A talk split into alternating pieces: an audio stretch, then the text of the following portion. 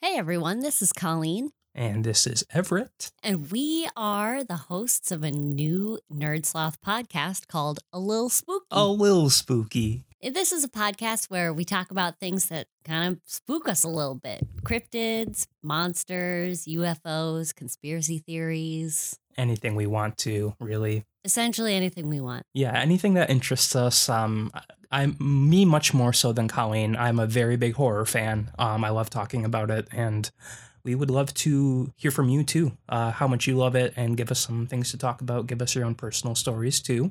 Yeah, so if you're interested in the weird, the spooky, The unknown. the unknown and you want to hear history, background, and our personal thoughts, this is the podcast for you. Yeah, and we're also going to try at the end of every episode to give a rating, a couple different ratings, how much we enjoyed the topic and also how much we believe in the topic because we're going to be talking about conspiracies and cryptids, so things that are not normal. It'll be fun. Yes. And to give everyone a taste, I wanted to play a very quick little game Oh God. of fuck Mary Kill, oh God. Okay. Mothman, Bigfoot, Loch Ness monster. You start.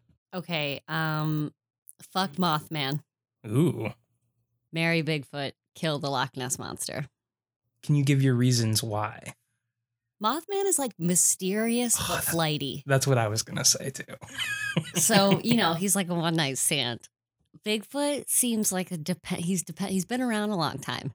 He's Yeah. dependable. You can rely on him to exist. and the Loch Ness monster. I mean, like, what has it done for me, really? That's true.